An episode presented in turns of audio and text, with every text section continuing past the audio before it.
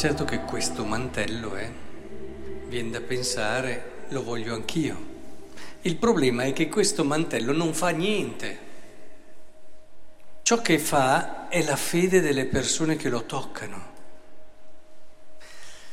È vero, lì c'era Gesù, ma quello che ha fatto la differenza, perché Gesù c'è anche adesso, fra poco ognuno di noi può toccare Gesù altro che mantello, lo può abbracciare in tutto quello che è, nella forza del suo essere glorioso, senza rinunciare alla sua essere stato uomo come noi. E, e quello che fa la differenza è la fede. Capite che il problema è la fede? In questa Eucaristia c'è molto di più di questo mantello e di quello che potevano avere queste persone. Sapete perché non si avvera quello che desideriamo? Perché crediamo di aver fede, ma non abbiamo almeno fede di quella vera. È lì che si fa la differenza. La fede ci apre le porte ai doni di Dio. La fede ci permette davvero di fare l'esperienza più straordinaria e vera che un essere umano possa fare. È come se Dio volesse darci tutto quello che di meglio e di bene ci sia, ma tutto. Il problema è che noi non apriamo la porta. E lì sta lì alla porta con pazienza, e ce ne ha di pazienza Dio, e, e noi la socchiudiamo a volte quando ci sono momenti in cui eh, la fede è un po' più fervorosa, ma non abbiamo il coraggio di aprirla. Guardate, la fede non è una questione di convinzione, la fede non è un qualcosa che scatta perché ho bisogno, la fede non è un qualcosa che noi possiamo in un qualche modo slegare da quello che è il nostro essere, da quello che è la nostra vita. Eh, la fede è strettamente legata a noi nella misura in cui tu cominci a credere in Cristo e ti metti in gioco veramente, perché è qui che fa la differenza. Se io, se io togliessi Cristo, sarebbe molto diversa la mia vita? Per molti no. Forse, vabbè, non verrebbero a me, ma non è lì che si vede la differenza di una vita.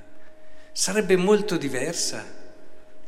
E è quello che ci fa vedere la qualità della fede, perché quando hai fede davvero, togli Cristo, non stai più in piedi, perché hai appoggiato le tue cose su quello che è un credere in Lui e le tue scelte non le spiegheresti più, non avresti più un orizzonte, un riferimento, dici ma che cosa ho combinato, ho sbagliato tutto.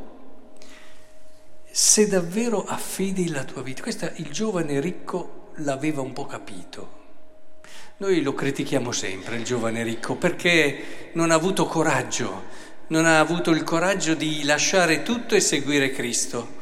Ed è infatti se ne andò anche triste e ha pagato la sua mancanza di coraggio. Però a volte mi dico, ha, ha capito che cosa voleva dire la fede questo giovane ricco? L'ha capito meglio di tanti altri, che magari sì, si avvicinavano a Gesù con entusiasmo, lo seguivano, lo ascoltavano, ne parlavano ai loro vicini, ma poi dopo continuavano con la loro vita e, e capite che questo l'aveva capito, oh, oh, andare a Cristo, seguire Cristo, non ci mica scherzare, che fede ho io? È la fede che mi sta a stare tranquillo, che alla fine io vivo come tutti gli altri e riempio i buchi di senso appiccicandoli a Cristo e alla fede. O è la fede che prende la mia vita, la rivolta e l'appoggia su Cristo.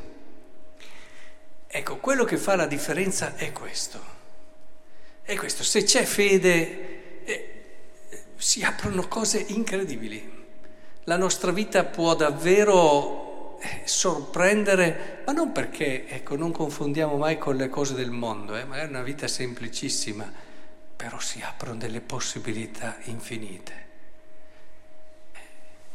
Adesso, ad esempio, c'è molto più di quello che avevano queste persone che toccavano il mantello. E tutto dipende dalla nostra fede. Ecco, crediamo e chiediamo al Signore davvero di fare questo salto serio di fede, di metterla come una delle cose decisive. E guardate che non basta mettersi lì a pregare ore tutto il giorno per aver fede, eh? occorre proprio che la nostra vita si metta in gioco, a rischio e si affidi, no? Perché se stiamo con due piedi, uno a Gesù e l'altro, beh buttati nella barca, fidati, eh, ma non, non, e se poi non tiene? Fidati di Cristo e della sua parola. Eh, se fossi sicuro che tenesse, che fede è? Ed è questo quello che vi permetterà di dare tanto e di scoprire, come abbiamo visto nella prima lettura, che in fondo c'è un sogno che Dio ha Fin dalla creazione ne abbiamo visto che si è realizzato piano piano, chissà quanti secoli e millenni ci sono voluti a realizzare tutto quello che abbiamo letto in una pagina e alla fine però questo sogno continua c'eravamo già noi in quel momento lì della creazione nel suo cuore. E allora vivendo con questa fede, questo sogno di Dio anche su di noi si realizzerà e potrà concludersi con quell'abbraccio che sarà la nostra eternità.